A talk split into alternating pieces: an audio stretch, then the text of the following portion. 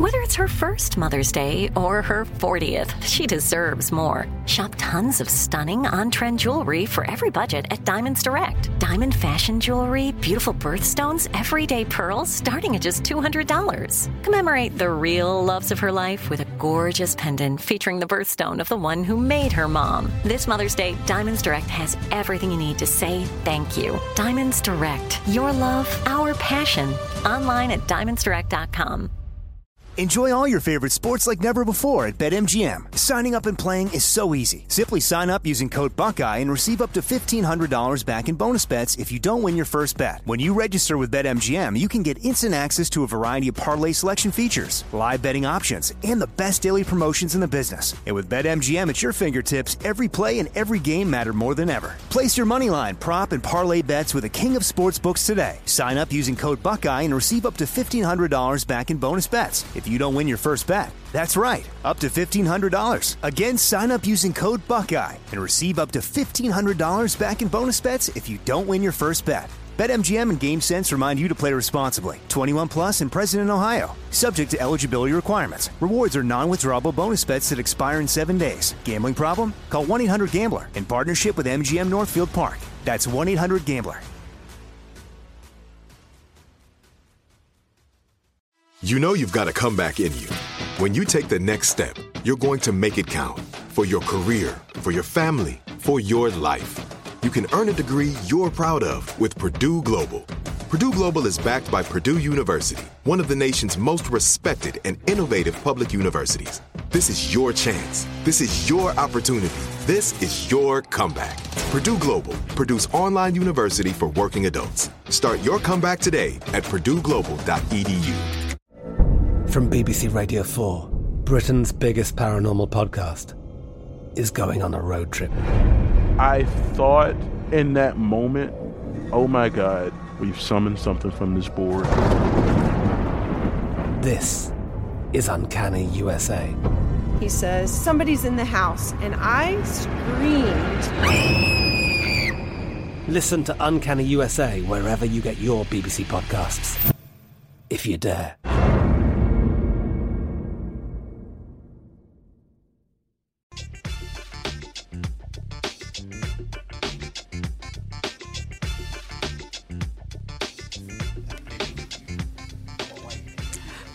On Roland Martin Unfiltered for Thursday, September 19th, 2019. Roland's off today. I'm Dr. Julianne Malveaux. Democratic donor Ed Buck has finally got stuff got caught up with him. He's been charged with the death of Gemmel Moore, and we'll give you the latest. The Federal Reserve has lowered interest rates for the second time since July. We'll tell you why that's important. Young voters and baby boomers have very different opinions about who should be the Democratic presidential nominee. We'll break it down. The New York Jersey ref who ordered a wrestler to cut his dreads has been suspended. Hmm. And a black school principal was stopped by the police when he accidentally walked past a crime scene. Plus, a New York judge is forced off the bench for racist Trump supporting posts on social media.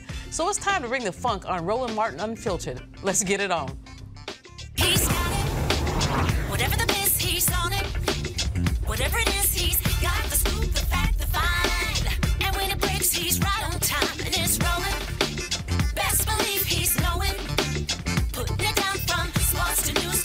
to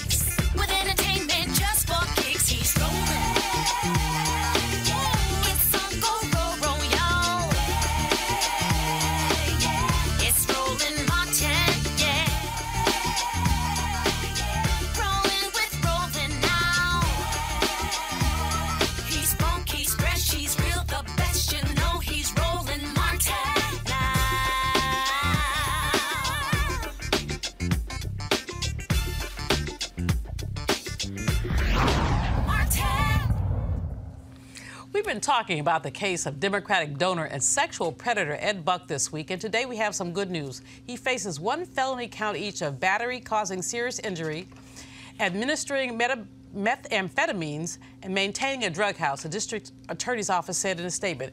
Joining me now, well, no, she's not going to join us, but she's been on top of this story. That's Jasmyne Cannick. She's been on top of this story, and we're hoping she'll, we'll get her later. But my panel is going to talk a little bit about this. This was like a cray cray case. Well, this guy is uh, luring black men basically to his drug house and uh, basically messing them up. So we're going to talk about it with Greg Carr. He's the chair of the Department of African American Studies at Howard University. Erica Savage Wilson, host of Savage Politics podcast, and Henny Garbiari, policy advisor and human rights activist. Greg, let's start with you on this one. What up? This Oh. man, I mean, and you know, the thing that bothered me the most about this when I read about this, this guy has major, made major contributions to people like Ted Lieu, uh, major Democrats. And we have not heard their governor. voices saying anything about how unacceptable this is. So, do black gay lives matter? Well, apparently not to Ed Buck. Well, they do matter while he's uh, exercising his sexual perversions, uh, when he's shooting them up with meth. And when they OD, I don't think they matter much. He can just basically dispose of them. But kudos to all the folks who have been out in front of his house, all the people who would not let this down social media, who are celebrating. Jasmine deserves high props. I hope we can get her. Absolutely. She did not let this story go. No, she didn't. No, she didn't. The only other thing I would say initially is that uh, I guess they gave him a blue protective vest. They claim he's not suicidal, but I hope we've learned in the case of Jeffrey Epstein, when a white man gets treated like the rest of us, there ain't no guarantee he can take it. So they better watch him real close in prison. Real close. Yeah, absolutely. Annie? I completely agree with uh, Dr. Carr. I I just also what really bothers me about this situation is um, that when it comes to to you know like the, uh, the gay community, I feel like the white community really doesn't really pay attention to when it comes to Black lives, who, you know that Yeah. are. So it's like a lot of people weren't talking about it. So I was just wondering what why is that they, how come that's not it's not prevalent for them but when it comes to other issues like everybody's really silent about it like the white gay community no one's really Yeah, they talking should be- about they- it. they would and they should be talking vocal. about it. But it's like how many lives had to have died? If it wasn't for the black community the black gay community this would have not been talked about at all. Eric? Absolutely, and I agree. And something that um, Jasmine said that really stuck with me um, on yesterday um, in the morning, she said, all this time, and it's a part of what she tweeted out, all this time, Ed Buck has been opu- operating with the impunity that he knows he has as a white man. And so when you think about all of the intersections, and as you know, Dr. Carr and Hani have said, and you have expressed that you know he's had his day, he has, he's having his day in court now, but um, understanding that the weight of the judiciary um, has commonly been on the backs of people of color, especially Black people. Hopefully, we'll see him go through this process, and that these families, our community, will get the justice that's deserved. Had people moved more quickly, there were three men involved. Right. One, at least one life might have been saved had people moved more quickly, but there seemed to have been an indifference. I mean, we really have to give a serious shout out to Jasmine. Yeah. And let's just take a minute, Greg, to talk about her. What must we say to this sister to, to encourage her to continue her activism? Well, that's difficult. Uh, you know, we, we just heard Erica mention intersectionality. I mean, when do we decide that we're going to stand up, all of us, for every African that's in harm's way? I think we have to tell her that as remarkable as this consistency has been, we've got to work to make it unnecessary. In other words, when, mm-hmm. how, how can, why can't, as you said, honey, why can't any of us, why shouldn't, in fact, any of us stand in her stead? Our sexual orientation is irrelevant. It should be irrelevant. But the fact that it's not irrelevant is not only a testament to how far we have to go. You know, in celebrating her, we should also reassure her that next time this happens, well, we, we're going to try to prevent it next time, but all of us going to have Well, to. we're going to be there. Yeah. We're going to have her back. Henny? That's right. Yeah, I, I completely agree with uh, Dr. Carr as well. I, I, I, I, I want to commend her because it's a difficult position to be in because sometimes not all Black lives matter. like, not, it's you know sometimes I think we're in a community sometimes where the only issue is like okay well it's like only you know uh, heterosexual lives matter and then when it comes to gay lives it's really no one really cares and and, and they're the most vulnerable of us. You know, we have had an epidemic of the murders of transgender black women. Uh, and that's something that our community really has not embraced or dealt with. And as I listen and look at what Jasmine has done, you're just a terrific job in keeping this out in the public eye. I wonder who's doing that for these transgender sisters, Erica? Right, because I believe that um, 18 of those women, I believe, up to date, have um, been killed um, violently. Um, and that's just too many. And uh, uh, back to what Dr. Carr said, I mean, this is really a time that we just have to take stock and make some decisions. Because at the beginning and end of the day, it is all black skin. Um, I still hold true that we are the bellwethers of this nation, and when one hurts, it is the entire community hurts. So, uh, Jasmine, I believe, is a political consultant, and she stood for um, families alongside activists, and we just have to continue to pave and be involved in this work as well. I'm, I'm just excited that she's done such good work and that finally the uh, DA's office in, in LA has charged this predator, this nasty you know what. Uh, just you know what, I ain't rolling, so I ain't going all the way there. but, but with his stuff. But you know what? Let's move on and talk about. Uh, Robert Smith opened up the stock market this morning. Uh, I just love that man. He's the one who wiped out the student loan debts of the entire 2019 graduating class at Morehouse College. There he goes, ringing that stock bell. Go, brother, go, brother. Wow. We don't often get the opportunity to do that. He not playing. He will not let that button go. will he? Yeah. Dapped him up. and dap him. up. Hey, hey. What in the world? No, we don't, we don't often get the opportunity. I was had the privilege of being at the exchange with Reverend Jackson. Had the opportunity to open, I think, a couple years ago with the Wall Street Project. But you very rarely see a person of color, certainly not an African American, uh, opening up the stock exchange. Uh, and, and, and in money news, the Federal Reserve's decision to cut the interest rate by a quarter point for the second time in just about a six month period since July is a double edged sword for many Americans. On one hand, there's a concern about a slowing economy, and that's one of the reasons why they cut the uh, interest rate. Uh, slowing economy, ongoing trade war, uh, which could raise the prices of some of the things you buy. But on the other hand, when you cut the interest rate, that means that retirees, people who live off their savings account, interest on their savings, they have less money, and in some cases, they lose buying power.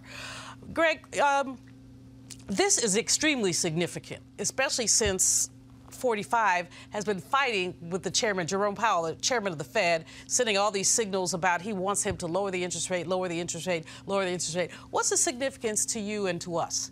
Well, I think you know the central bank is worried about the economy.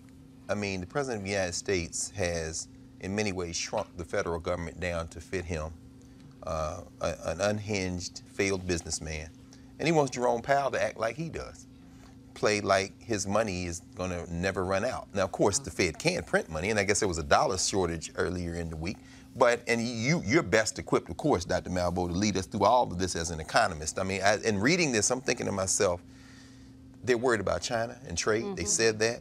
Uh, Trump cannot be trusted. Don't say, don't listen to him at all. And then apparently there was a split in the vote. Some people wanted, and I'm like, what is going on at the Fed? Yeah, Eric, yeah. yes. There, there was a, there was a dissension vote, Yeah. uh, which was kind of surprising as well. But I think that these are things that we need to pay attention to, to really the bullying um, of the Fed chair and those members as well. Um, that because they do, they're not accountable to the president. They answer They're to supposed to be an Congress. independent body. Absolutely. The chairman of the Fed has a 14-year term, deliberately um, outlasting any president.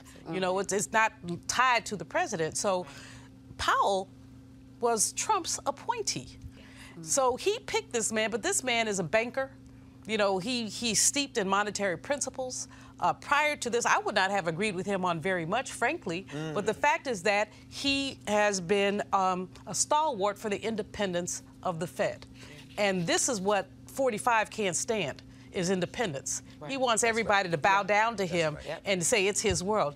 Honey, Yeah, I completely agree. Uh, That's what that's what um, Donald Trump wants to do, just about him and what benefits him as well in terms of um, this issue as well. Yeah. yeah, I sure, I sure hope these New York people can get to the bottom of some of his tax returns, because some of Oh, the Letitia deci- James gonna get them tax returns. Yeah. She- Just James will that sister gonna get them tax returns. Yeah. because some Eventually. of the decisions that he's made seem to directly monetarily Oh. affect him. Yeah, I mean, we, absolutely. he has turned the Oval Office into a grifter's paradise. the nation. yeah, he's used the weight of the office um, for the nation. And just talking about Letitia James, I believe that, um, of course, Trump's attorneys are, you know, um, in trying to ensure that they don't get a hold of those tax returns. And I do, I agree that they will.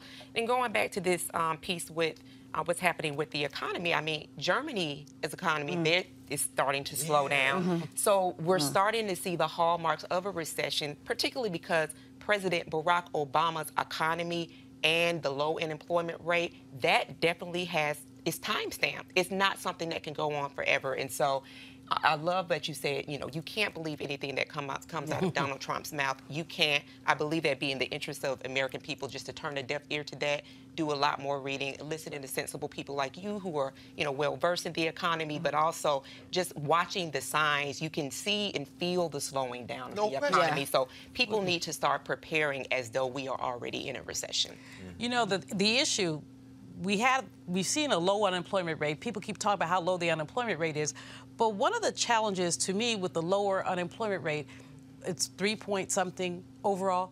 5.5 for black folks, 4.4 for black women, but we're normalizing the fact that black unemployment is supposed to be higher mm. than overall unemployment. So when you when you hear him crowing about, oh, the unemployment rate is so low for black people, well then close the gap.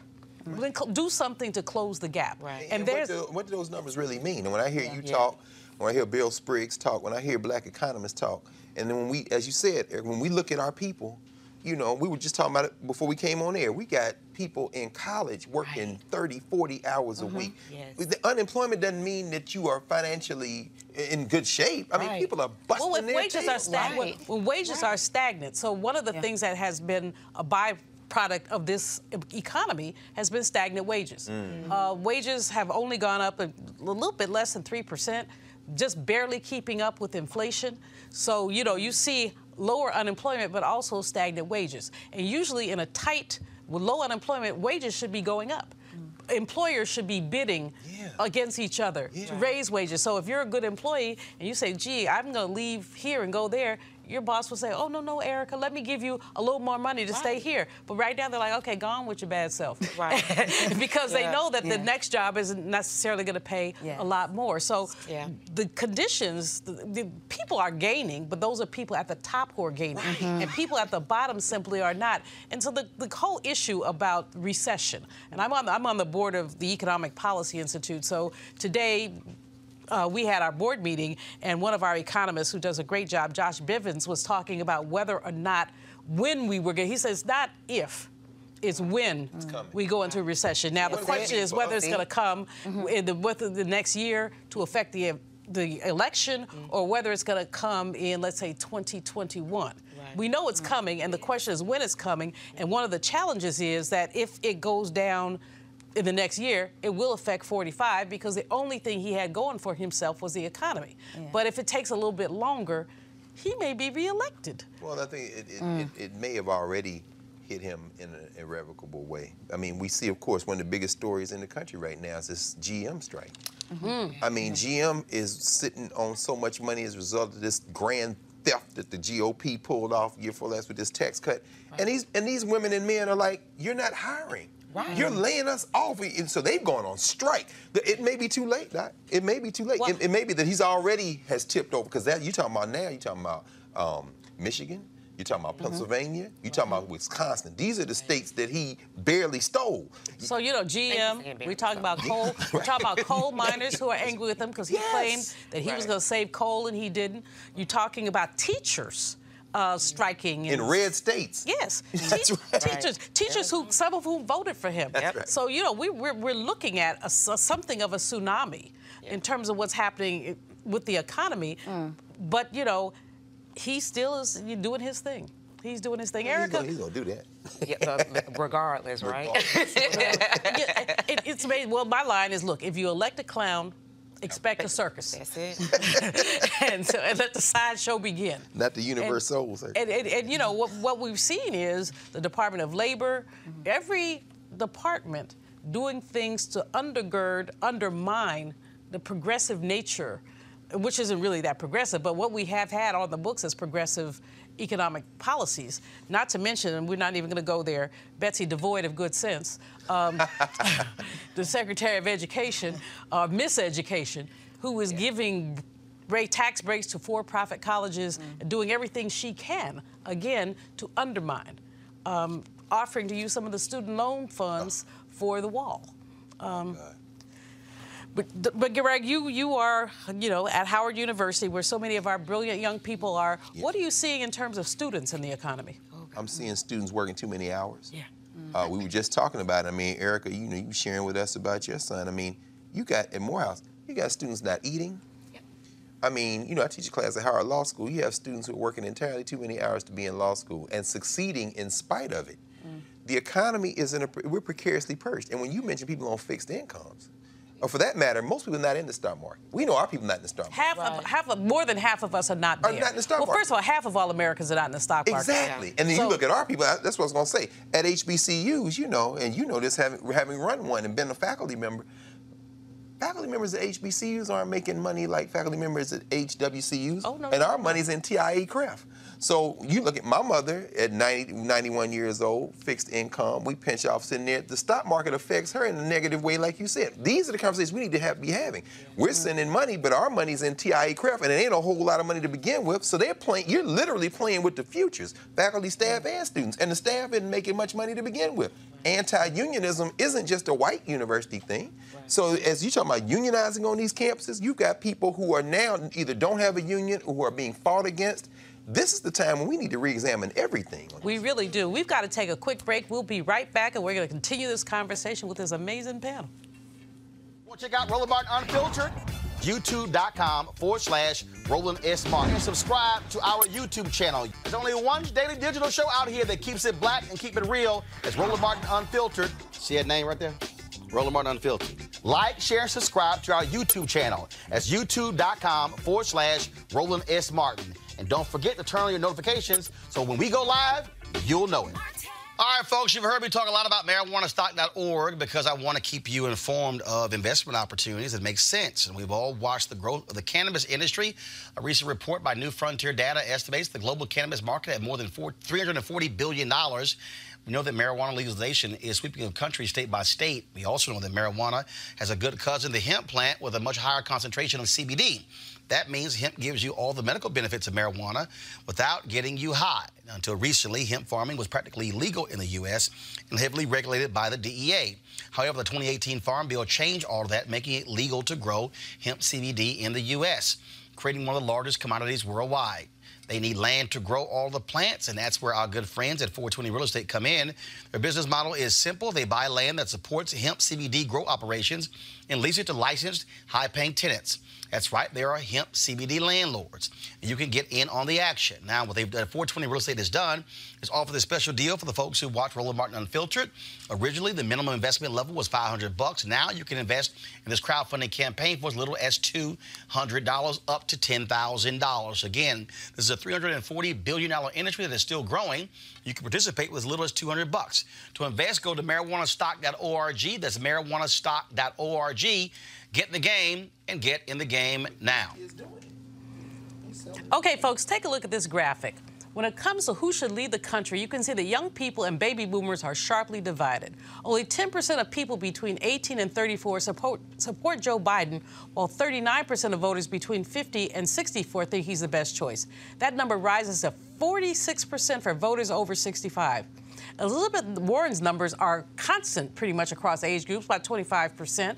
Um, regardless of age, Bernie Sanders gets 33% of the youth vote, but only 3% of the boomer vote. So this is fascinating. We are looking at uh, intergenerational tension around these choices. Uh, Greg, you know, uh, I am puzzled by us, black folks, that is, in terms of our support for Biden.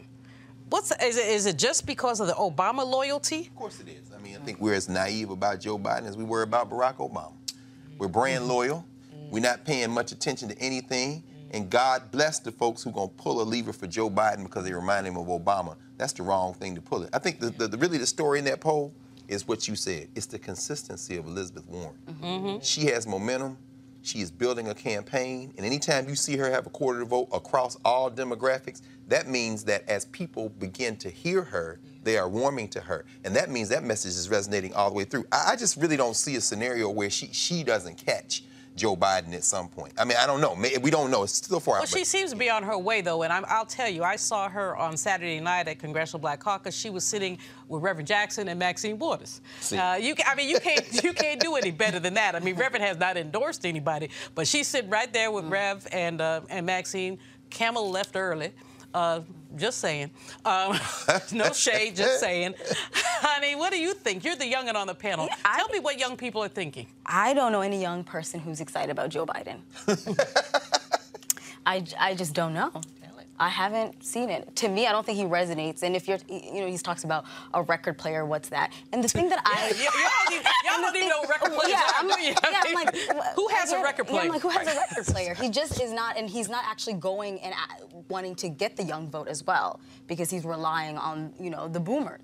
But younger people don't tend to vote, are less Yeah, likely to vote than boomers are. Yeah, in like the primaries, like of course. But I feel like if you, but we're the future, so you have to try to mm. try to get our votes. Mm. So I, I'm just not sure what is driving people to want to vote for Joe Biden. Hmm. And I think the best thing that he could have done is just sailed off into the sunset Mm. when with Barack Obama, because then he was like hmm. America's favorite uncle. You know, that was Joe, Joe, Uncle Joe. Now it's like now we know his history. Like we're looking more into his his life, and then and he says really incredible. th- The last uh, debate, he said something in regards to um, uh, going into. Uh, African American homes and teaching uh, uh, uh, how to that be, was- how Yep. to be how how to be uh, parents and stuff like that. As That if- was really I'm that like- was that was tone deaf. yeah, it was very tone deaf. I don't know who his advisors are, and I- I'm sure he has. Well, some- Simone no, Sanders yeah, works for him. Simone, Yeah, eh? she- she- and she's probably pulling her short natural, pulling pieces out of her head as he was talking, because it revealed who he is. It, it, it's it's he's revealing himself. That's exactly right. In a lot, and I think that's good for us as Black voters because we need to That's know. very good. It's very good for us. So then we figure out, you know, who can we, who should we vote for? Okay, are you for us? Are you not for us? Because they, people want our votes. They really want our votes. Well, we- we're the backbone of the Yes. Democratic Party. Can we see the graphic again, please? I'd like to see the graphic again because we're going to look down at folks like, uh, you know, I can't see y'all, but uh, Kamala uh, not doing so well and doing much less well with the older people, but still not doing very well. Uh, Buttigieg uh, doing better than she is, which I find interesting. Um, but um, Erica, so you're looking at the graphic, Yeah. which tells an interesting story, not only about Biden, but about some of the others. What would you say about what's up with Bernie? Um, so Bernie has a strong um, constituency and following, uh, so to speak. So I don't see that that number is going to change much, even going into the primary. I, I would like to fall back on um, what Hani said when she said we are the future, that age 18 to 34 category. Uh, Dr. Avis Jones-DeWeever, and Melanie Campbell of the Black Women's Roundtable were on AM Joy a couple of weeks ago. Breaking out and talking about this Essence poll that had just Yes. been released, and so when we look at the 18 to 34 year old, 18 to 34 year old bracket, they 26.9 percent of that body of voters were undecided. Yes, 26.9 that was that was that was the significant. That was the most significant finding in that Essence poll. Is so many people had not made up their minds. They're waiting to see what happens. They're waiting for the fallout. Sure, and so it's still very early. Um, so you know, name ID recognition, but I do believe that Joe Biden just does not have the staying power. I don't believe that we'll continue to see the numbers that we continue to see. But for everyone else that we're looking at, the Elizabeth Warrens, the Kamala Harrises. Um, for those people to still continue to look at them, but also for the 18 to 34 year olds, that the Democratic Party needs to aggressively begin to court those voters because you don't only want them to turn out, you want them to turn out and bring folk along with them. That's right. And that's a, that's the real dilemma with the 18 to 34s in particular. You first of all got to get them motivated enough to register, and then once they've registered, you've got to get them out. And what we saw in 2016 is that the 18 to 34s were like, eh. They weren't. I, I had a young lady who told me she didn't like Hillary. I said, "Well, she ain't coming to your house, so you, you really don't have to like her. You don't have to serve her tea." But you know, so, and, and then the little girl had the nerve to call me uh, months later, or years later, a couple years later, when uh, Kavanaugh was appointed to the Supreme Court. She said, "Doc, what are we gonna do about our abortion rights?" I said, "I'm over 60. I don't have abortion rights." I said, "See, you should have thought about that when you said you didn't like Hillary." But you know, the 18 to 34s, they're very picky, and because we had Obama who many people were in love with. But you don't get to be in love with everybody No. who's on a ballot. I mean, most of us have made pragmatic decisions um, around voting. But honey, you're you're our our- you're our youngun, so we're gonna come back to you. What must we do to get the 18 to 34s out? I I think it's all. of- It has to be the policies, what gravitates towards the young people, like student debt. um, all of those. And I think that's why people are engaged more with like Elizabeth Warren because she speaks to the people.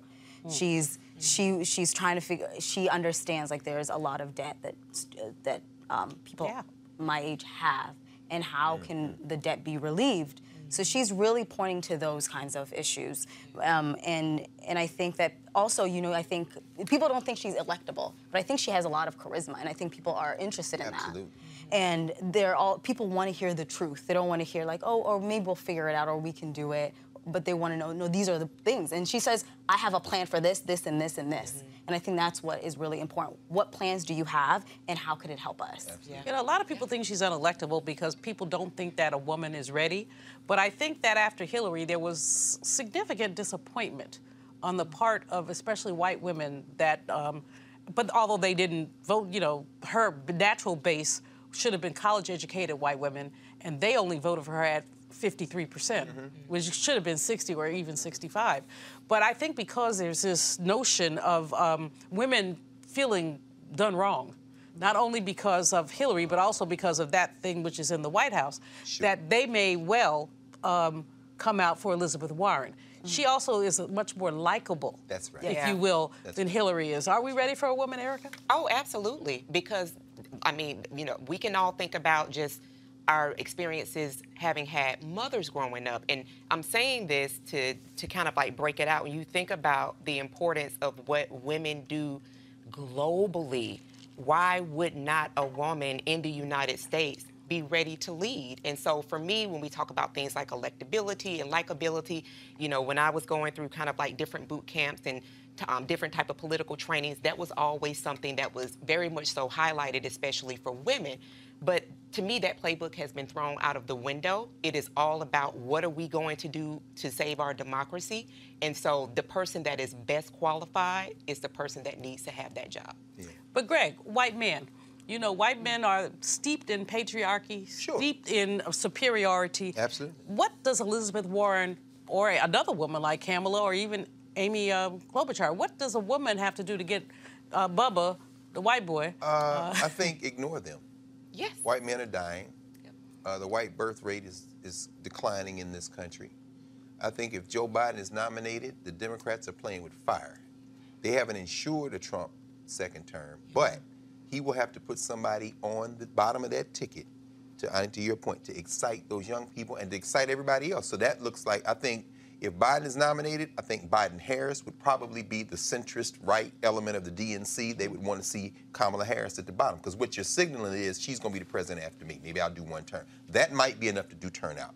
I think that Hillary Clinton, we'll never forget, we know, of course, she won the popular vote. Mm-hmm. And, and the three states that turned the election was stolen by less than 200,000 votes. And we're talking about voter Less suppression in Milwaukee. votes, less yeah. than 100,000 in, in Milwaukee, in Detroit, and in places like Philadelphia and other places. That's how they stole Pennsylvania, Wisconsin. So it's not like she didn't win. I think that it was close enough for them to steal, not because she was a woman, but to your point, she was Clinton.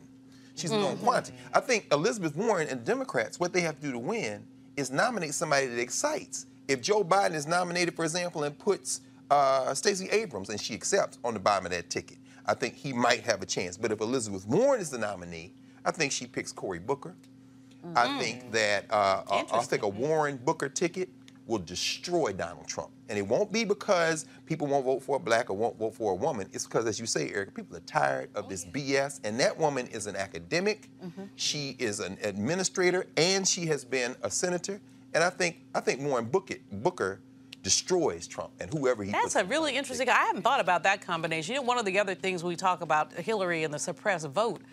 Tim Kaine was a very uninspiring choice for Absolutely. VP. No I mean, I mean, Yes. he had. I mean, he's a nice guy and he's good on policy, but no redeeming social value as a vice president whatsoever. There were so many other options she had. She could have picked a Latino. She, Yeah. as she an had picked. Julian Castro. She'd Yeah, be president. what- Ex- Yes, and I and I think she was just like, okay, I I need um, a, a vice president, a, a vice president candidate, and it's like, okay, well, he speaks Spanish. So I'll just Oh, please. That's I'll exactly just, right. It- that's what it seemed like Yeah. to me. It's like you But could have had someone. somebody- you have actual- somebody who but- really speaks but he Spanish. d- but I don't. I don't even think um, um, Castro actually does speak. speaks Spanish. He doesn't. No, he Because actually was- doesn't. he- Yeah, so that's probably doesn't. also an issue. Yeah. I just think you know it's interesting because there's that war in the Democratic Party is still there. They're still chasing those phantom voters. Yeah. Those guys are not coming back. If only white men had been voting the last 30 years, we wouldn't have had a Democratic president. We know that. It's time now to let them go into that good night that they are fighting to stay in. You, Go into the seriously, good you night. saw today that clown was uh, going after uh, uh, Al Sharpton on Capitol Hill, and they were talking about police brutality. And I look at somebody like Val Demings out of Florida. The future of this country Mm. is non-white and is female. So stop chasing those coal miners. They will come around or they won't, but they don't Well, turn the coal election. miners, the coal miners are getting theirs. Hillary said. Yes. That, Hillary said that. The, I mean, she said it indelicately, um, but she did say that this industry is is failing. And, we will train you to get another job. And and and, and, and, and 45 said, "Oh no, I got your back." Well, what kind of back does he have? The, the coal miners have not gotten their jobs back. Mm-hmm. In fact, they're worse off than they were. Um, so many people who he made promises to are worse off than they Farmers. were. Yeah. But let's go back to this generational thing because it intrigues me. I guess as a baby boomer, I'm, I'm very intrigued by just the, our differences uh, in terms of, of, of this ticket. The younger people on the ticket, Buttigieg, Kamala, Booker, do not seem to be getting traction with the younger people either. Um, when you look at the chart, we're not going to pull it back up again. They're going to be tired of me in the control room. But when you look at the chart, well, we, we don't see them. We would expect. I would expect, for example, Buttigieg to do better than Bernie. Oh. But he's not. Thank you. But look, look at that. So Bernie um, is doing very well um, among younger people. Buttigieg not as well. And he's, you know, people keep talking about him as the possible future. I've actually, I initially said that, and he ain't ready for prime time, but he, but he's a good guy, and some of his stuff has been good. His stuff about race is actually quite decent. Uh, Henny, why are young people not gravitating toward these? But that, but now they like uh, Andrew uh, Yang, who's I find fascinating. I think, uh, you know, Bernie speaks to the people, and he speaks Mm-hmm. to young people, and he speaks to the hearts and minds of young people.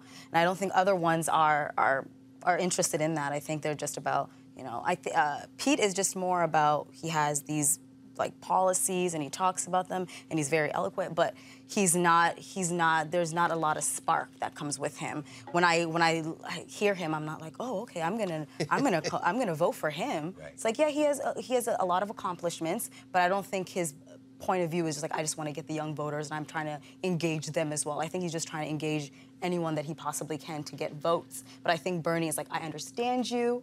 I even though he's much older but he's like, I've been there. I understand what what's really important to you. So he's speaking to the hearts and minds of young people, and that is why his He's numbers doing are so well with young people. Yeah. Well, we're going to move on. We're going to take a break and come back with this panel, uh, but we're going to take a quick break. You want to support Roland Martin Unfiltered? Be sure to join our Bring the Funk fan club. Every dollar that you give to us supports our daily digital show. There's only one daily digital show out here that keeps it black and keep it real as Roland Martin Unfiltered. Support the Roland Martin Unfiltered daily digital show by going to RolandMartinUnfiltered.com. Our goal is to get 20,000 of our fans contributing 50 bucks each for the whole year. You can make this possible. RolandMartinUnfiltered.com.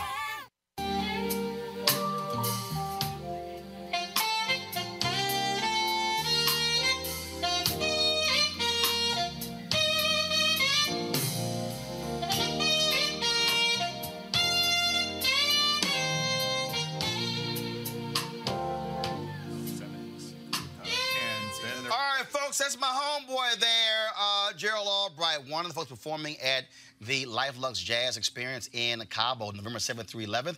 I'm going to be there as well. Weekend long event held at the Omnia Day Club in Los Cabos, nestled on the Sea of Cortez in Los Cabos, Mexico. Folks, it's going to be an amazing time over those four days. We're going to have lots of great food and drink and golf and spa, health and wellness, you name it. The second annual Life Jazz Experience. Of course, some great people, entertainers are going to be there. Comedian Mark Curry, Gerald Albright, Alex Bugnon, Raul Midón, Incognito, Pieces of a Dream, Kirk Whalum, Average White Band, Donnie McClurkin, Shalea, Roy Ayers, Tom Brown, Ronnie Laws, and Ernest Quarles. I'll be broadcasting Roland Martin Unfiltered for that Thursday and Friday there as well. And so we want you to be in the house. It's going to be a great time. Uh, go to lifeluxejazz.com, L I F E L U X E J A Z Z.com for more information. Packages are going fast. You also want to book it soon so your airline tickets are not crazy high. So go to lifeluxejazz.com. Dr. Greg Carr, you think that Roland's going to take us on this trip? I think he would at least have fun with us if we pay our money and go on the trip. I, every time you run that, and I'm like, man, I want to get on that boat. It, it sounds like from uh, my panel, Dr. Greg Carr, chair of the African American Studies Department at Howard University, Erica Savage Wilson, who hosts a podcast, Savage Politics Podcast, Savage Politics Podcast, and Hani Garabayari, who is a policy advisor and human rights act- act- activist and advocate, both. And we're ha- happy to have them here. We want to remember this video, y'all a young man allowing a New Jersey wrestling coach to cut his hair so he wouldn't have to forfeit his match. Andrew Johnson was on the mat and in uniform before a match in December when he was ordered by a white referee, Alan Maloney, to have his dreadlocks cut off or be barred from competing in a wrestling tournament, which meant his team would have basically forfeited. That referee, Alan Maloney, was given a two year suspension. Should have been like life, but whatever. Um, Y'all remember that uh, particular story? It really did speak to a lot of the whole issue around hair discrimination. Um, and of course, now there's legislation that's run in California, the Crown Act, talking about looking at diversity in hair. Erica, you rocking those dreads. What did you think about that? Oh, it pissed me off. Mm. And so every time to have to watch that over and over again. And so here's here's here's why. Because black to be black is to really be in the state of being policed constantly. And so that's something that we should have autonomy over as a human being, that the way that our hair grows from out of our head, that it has to be legislated in order for other people to have a basic understanding that this is the way that our hair grows infuriates me. Um, and so what I, in uh, the other part of the video that, that really did um, drive me was that when this young man was being, um, and, I'm, and, and I'm saying this, was being castrated. You had a white man behind him. You have a white woman doing the cutting. You- He's also flanked by two other white men, and then you have white boys coming up and giving him some level of support, encouragement, what we call in our community dad for showing love. Mm. To hell with that. That's right. Well, you know, the people who have one of my sisters rocks dreads, and it's it's been taking her years to get her hair to where she wants it to be. So I can, and his were relatively. Like, I can't imagine someone just coming and cutting your hair like that. I just can't imagine it. It's so dehumanizing, Greg. In, in the context of our history, you as a professor of African American studies, from a context of our history, how does this resonate? To me, uh, it's almost like Ku- Kunta Kinte becoming Toby. Eric has said, has said it all. The way you characterized that sis, is exactly what it was. That boy was surrounded by whiteness, mm-hmm. and he was attempting to, to, to maintain his humanity in the face of an impossible decision. At that moment, he said, if I'm part of this community, then they don't want me to forfeit. Clearly, he didn't want to wrestle. So he let them cut his hair as a short demonstration of his humanity. Now, those people surrounding him, they showed no humanity. They showed their lack of humanity Right. by allowing him. Uh, this your teammate. Y'all supposed to walk off the thing. Come on. you know what I'm saying? Oh, But- and- and- where's the solidarity? All, all And four that's of why them. look at the them. And first Oh, of all, my God. you put your hand, get, man, get, don't be giving me no dap. Why are we still here? And that demonstrates that we will never be human beings in this no mm, good Never. to them. And so, no, I'm with you. I'm with you, Erica. That, at, that, at that moment, and in- historically, we have seen this confrontation over and over again. Every time a black girl gets written up in elementary or middle school because she won't let a teacher mispronounce her name or give her a nickname, every time we see a little black boy be told to take something off and he says, it's part of my outfit, I'm not gonna take this, and then he gets sent to the principal office. That is just one more example of the impossible way that we have to live in this country. It's absurd being black in America. Absolutely. Yeah. Henny, Henny, jump in here. Tell tell me what you thought when you saw this. it's you know I think what they wanted to to do is to demean him and to make him feel less than- Humiliate, 'cause he- yes. he, he was humiliated. Even you could just see his whole mm. moment, his whole body language changed, and he was just he felt very defeated. And I, I think that's the purpose. Like, you know, I, I think you know young black boys. I think this country really wants. Society actually just wants to make them feel they're like they're defeated, hmm. and hmm. and cutting your you know cutting someone's hair. And as black people, you know, regardless of you know, I'm I'm from Somalia, and hair is very important in Africa. it's important. The whole diaspora, hair is just very much our crown. So when you do something, they also, you know, you you know that's going to be dehumanizing to us because it's it's a part of, of who we are and our essence and how we show um, who we are as, as people. Because, you know, we're, we're, we can, you know, the way that we dress, the way that our hair is, it, it makes up of who we are as people. And if you take that away from us, you're taking a part of us. Yeah. It's re- you know the, it was a horrible situation, and I find that the uh, two-year suspension was extremely modest. That guy should never be able to referee again. No, well, that was his team. Right. He made the thing, and then white people surrounded him and basically backed him on that. I'm so glad you mentioned the Crown Act because those sisters, as my sister uh, Adjoa B. Asamoah, I've known for about 30 years since she was an undergrad at Temple University. She's been one of the main people behind this Crown Act getting this thing passed. As she says about the Crown Act, those sisters are kicking ass and they taking names. Good. It's going to be against the law to mess with our hair in this country very shortly, and those black women should be applauded every day. A- absolutely. And it started in California, but it's gone all, all over the country, and it really is important uh, because, you know, in some corporate settings, the dreads are discouraged. You're, uh, you're natural. Well, I, yeah, Well, I, was had, about to say. I had I had an executive from a major network tell me once. He said, "Does your hair grow?" I said, "Hair growth is a human function." He said, "He said it would be so much more attractive if you grew your hair out." I said, I, I, "I'm kind of cool where I am. I did not get that job." And I want to say, I mean, like I've had, I've worked in federal government for nearly a decade. I've had people say to me, "Well, what is it that you do? I can't believe that you do that." And so my response to anybody, it's hair. It's hair. Wherever I go, whatever room I step in, I'm stepping in fully as Erica with my hair. Now there are people that mimic this hairstyle because you can you can do that. You should be able to wear your hair whatever makes you feel good. But I'm not limited or limiting myself into the places or spaces that I occupy because of my hair because you're getting Erica Savage. That's right. Whew, you're getting Erica Savage, and we like that. uh, this week, the Baltimore County Police released some very disturbing body camera footage of a white police officer badgering a black high school principal in front of his child, his 15 year old son, and demanding to know whether he was responsible for a crime scene he had just witnessed. Because he just happened to be walking past. Let's take a look. You guys weren't involved in that at all, were you? You guys weren't involved at all? Why would you ask me that?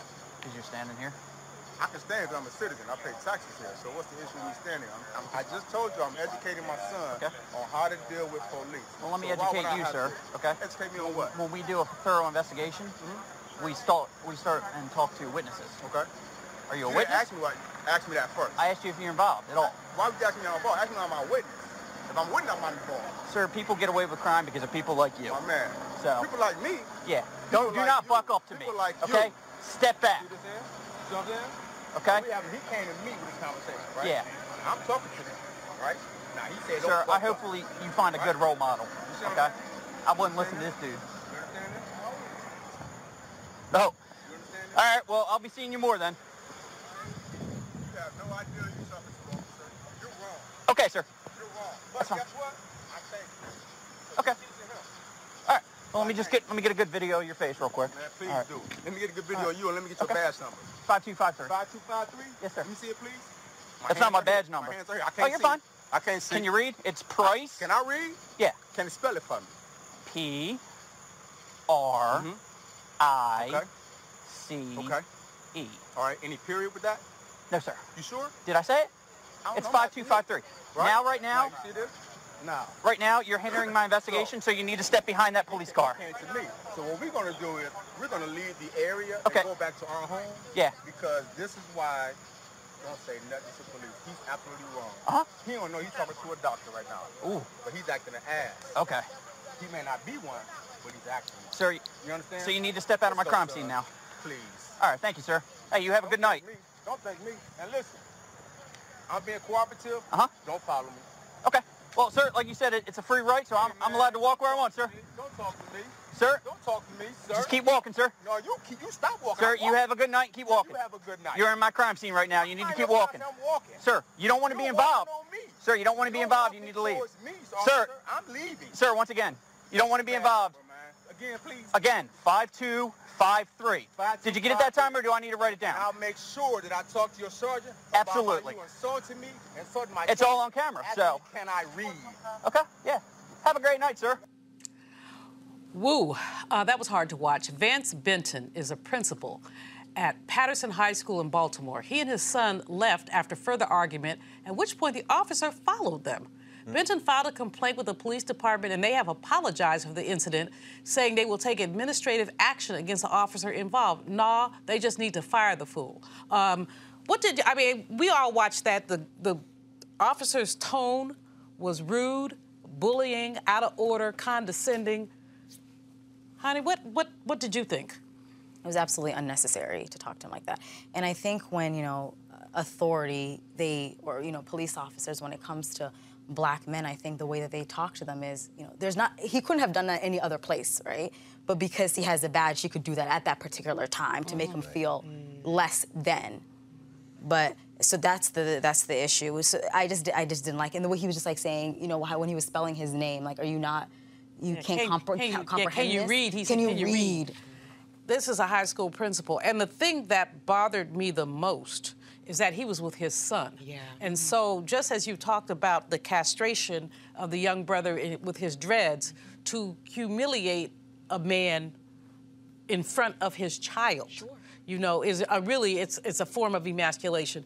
Greg, what did you um, what did you think when you when you saw that? I mean, you know, it's funny. A colleague, Jules Harrell, teaches at Howard, master teacher. He's in psychology, and Jules talks about the fact that we experience trauma on a moment-to-moment mm. basis. Mm, mm. Watching that, I could feel. I'm sure we all did. Our pulses quicken, our heart rate I, I quickens. felt my own. You know, and what Jules says is that's taking seconds off the ends of our life. We, we, we shortened our lives watching that. And so when you think about, like you said, a man or a woman in front of their child, and I think Malcolm Gladwell just published his latest book, Talking to Strangers, and he, he said, I was moved to write this book by watching the Sandra Bland video. At any moment, I'm watching this thinking, at any moment, this could escalate into something because of perception. This this white punk cop, 5'2", 5'3", Price, making famous, everybody watching this, is looking, and he's got an assumption that he knows something about black people and black men. And I'm gonna control this N-word and is in front of his son. But that brother is sitting there and he's got a decision to make every time he doesn't walk away. Because what he's caught between is my son is here, as you said. And if my son wasn't here, maybe I would have said something to him and kept walking. But every time he doesn't walk away, I'm saying that's more for his son. Because I can't be no punk in front of my son. But as Malcolm Gladwell is writing, any moment of perception could have ended his life. And we could have been watching a double murder because he turned his back. I'm saying, man, don't turn your back, brother. And we all watching And the, guy- that. well, the guy the said, he said, keep on walking. Yeah. Keep on walking. And you, you know, you're sitting there thinking, what I, I want I want to know, and I hope that the Roland Martin team will follow up. What was the administrative action taken? Right, right. This dude does not need to be a police officer. Right. This is how you talk to citizens. You don't need to be a police officer. Erica? Absolutely. The first thing I thought about was Freddie Gray. Uh, we were in Baltimore. Um, Yeah. And so just moving forward from that, and I'm glad that you brought in the trauma piece mm. because that's something that we should be taking in as a community as we talk, as we think about decisions that we need to make around our blackness, our safety, our protection, our children, our future. Because see, fools like this is price 5253, you said? Mm-hmm. Okay. They, they've only become even more emboldened That's right. because of Donald John. So we have to make a decision as a community, taking care of one another, ensuring that we're good, that we're safe, um, and um, trainings and things of that nature, whatever it takes, because these these punks, as you call them, Yeah. they're not they're not stopping. They're only going to increase in number and behavior. We need to make sure. I mean, we really do need to make sure. Uh, I'm, I'm, I'm, when I go home, well, I got a bunch of other stuff to do, but, but sometime over, I'm gonna write a letter to somebody in Baltimore and say, fire this, you know whom, what, Right. you know, because someone who has that attitude, a man just happens to be walking by, and you just decide you get to harass him because he's black, because he's a black Mm-hmm. man. No, no, no. You don't need to be a law enforcement officer. Law enforcement officer. What you are is a pataroller, as in the, Right. as it, as it, you know, in the in enslavement That's days, exactly right. attempting to uh, in, impose order. Okay, so we got another one. Lord, white people just crazy, y'all. They cray cray, cray cray. The New York State Commission on Judicial Conduct announced that a state judge has been permanently barred from the bench after the commission filed a complaint over a threatening Facebook post that conveyed, quote, racial and or political bias, unquote. The official complaint shows that Alona Town Court Judge Kyle Canning had posted in February an image of a noose with text that read, If we want to make America great again, we will have to make evil people fear punishment again. A noose. Hmm. According to the commission, Canning resigned in June after they served him the complaint regarding the post and has agreed never to seek or accept judicial office at any time in the future. All right. I mean, we, we just got cray cray today. Cray cray to the cray cray. Uh, Dr. Greg Carr, this was a. ju- Help us understand the significance of noose in the context of our history. Well, I think i- i- if you uh, play it right, you can get elected to the United States Senate. Remember Cindy Hyde in Mississippi saying that, you know, if you invite me to a lynching, I'll come.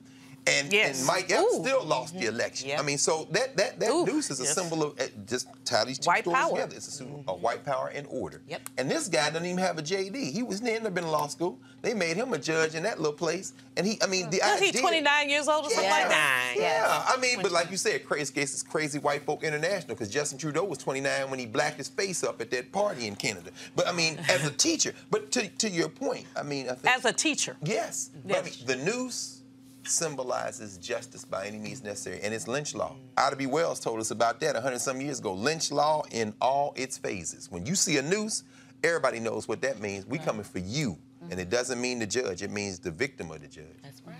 Erica.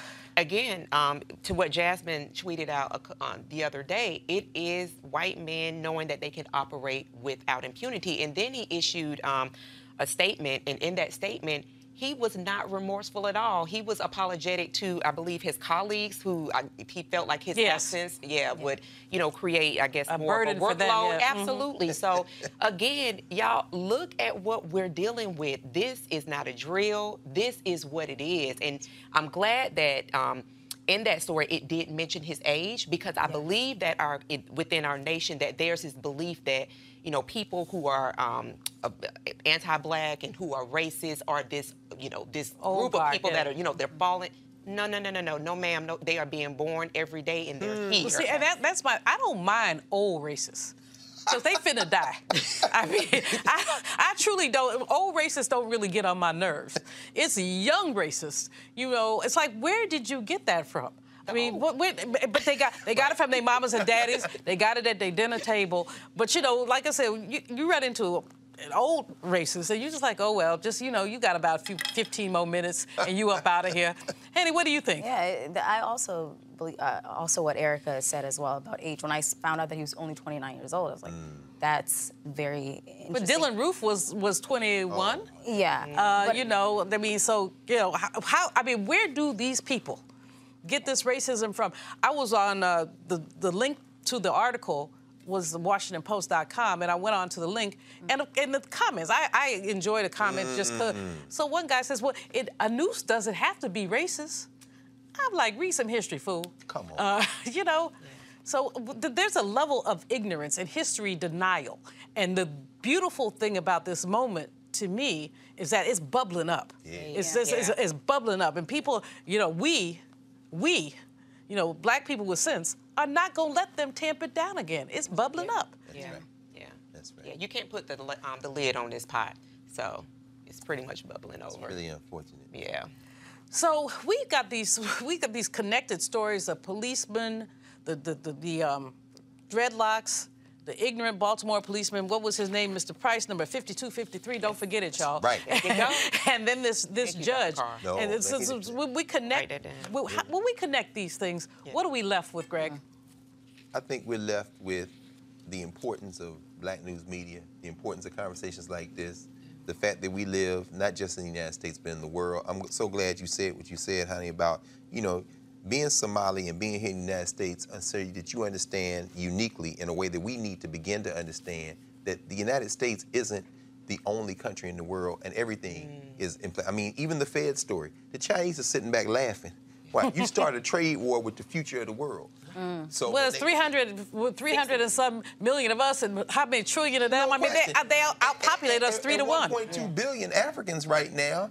40% of whom are under 15 years old. So let's be very clear. This we're living in the past, except Uh-huh. our people are part of a larger world.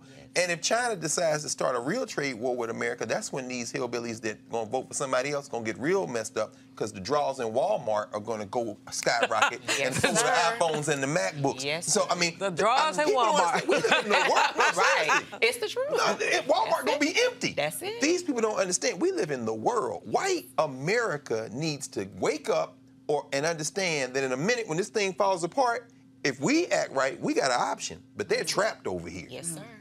You know, and the, you mentioned uh, Trudeau and the uh, brown Yes. face thing.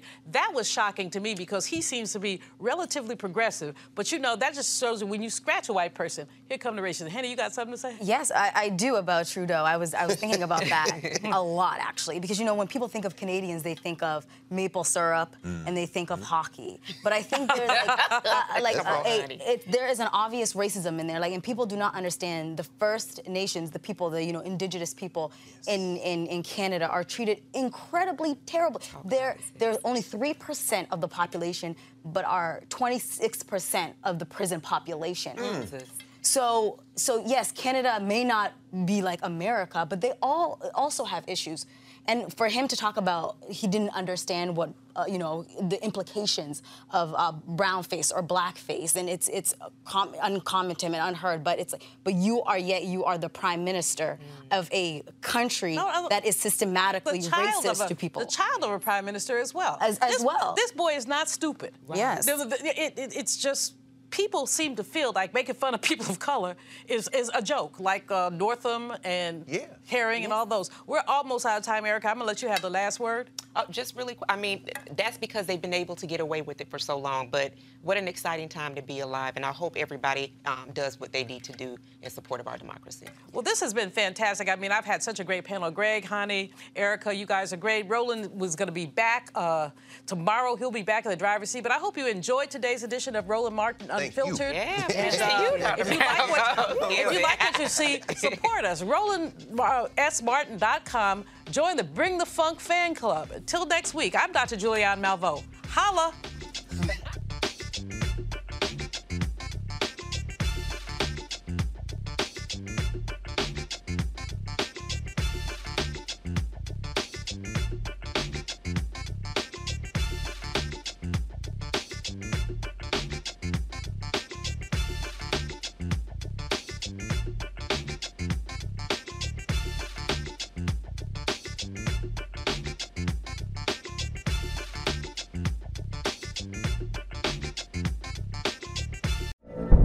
BBC Radio 4, Britain's biggest paranormal podcast is going on a road trip. I thought in that moment, oh my God, we've summoned something from this board. This is Uncanny USA. He says, Somebody's in the house. And I screamed. Listen to Uncanny USA wherever you get your BBC podcasts, if you dare.